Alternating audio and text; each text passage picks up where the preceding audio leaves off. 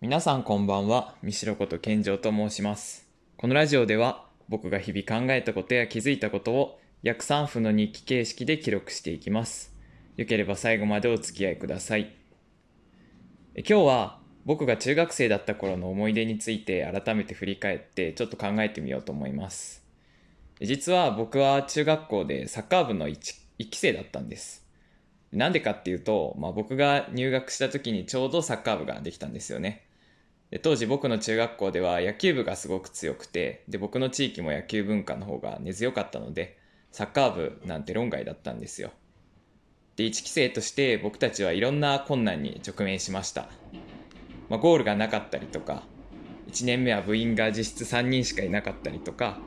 で2年目以降は後輩たちのおかげで対外試合はできるようになったんだけどホームでは狭すぎて試合もできずおまけにできたばかりの部活ではなかなか相手を探すのも大変だったようです。僕たちの実力不足もあって結果もあんまり出なかったんですけどね。でも学べたこともあります。例えば伝統を一から作り上げる体験ができたこと。先輩から代々受け継いできたような何かがなかったら自分たちで全部作っていかなきゃいけなかったんです。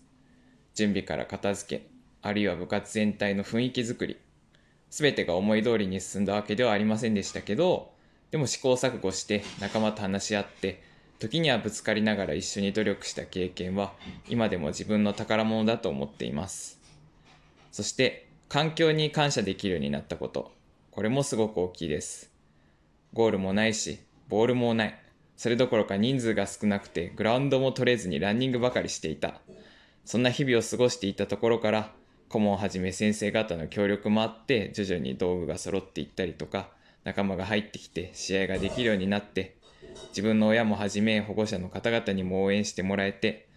僕たち自身も環境をできるだけ充実させるためにグラウンド整備から日々の学校生活まで何事にもきちんと取り組むようになりました。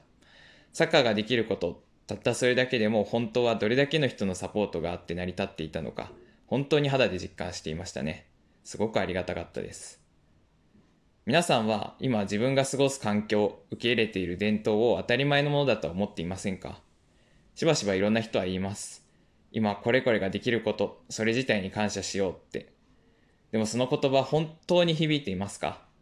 自分も含め人は慣れれば慣れるほど新鮮な気持ちで物事に取り組むことを忘れて環境も伝統も全てをまるであって当然であるかのように錯覚してしまいます。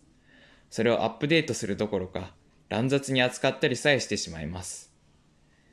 今日で緊急事態宣言が解除されますこの機会に改めて自分が今過ごしている場所一緒にいる人そして何より今生きていることそれ自体を見つめ直してみるとフレッシュな気持ちでポジティブに新たな日々に臨めるかもしれませんね。まあ、中学校の部活の話はまだまだ掘れそうですが、今日はこの辺で。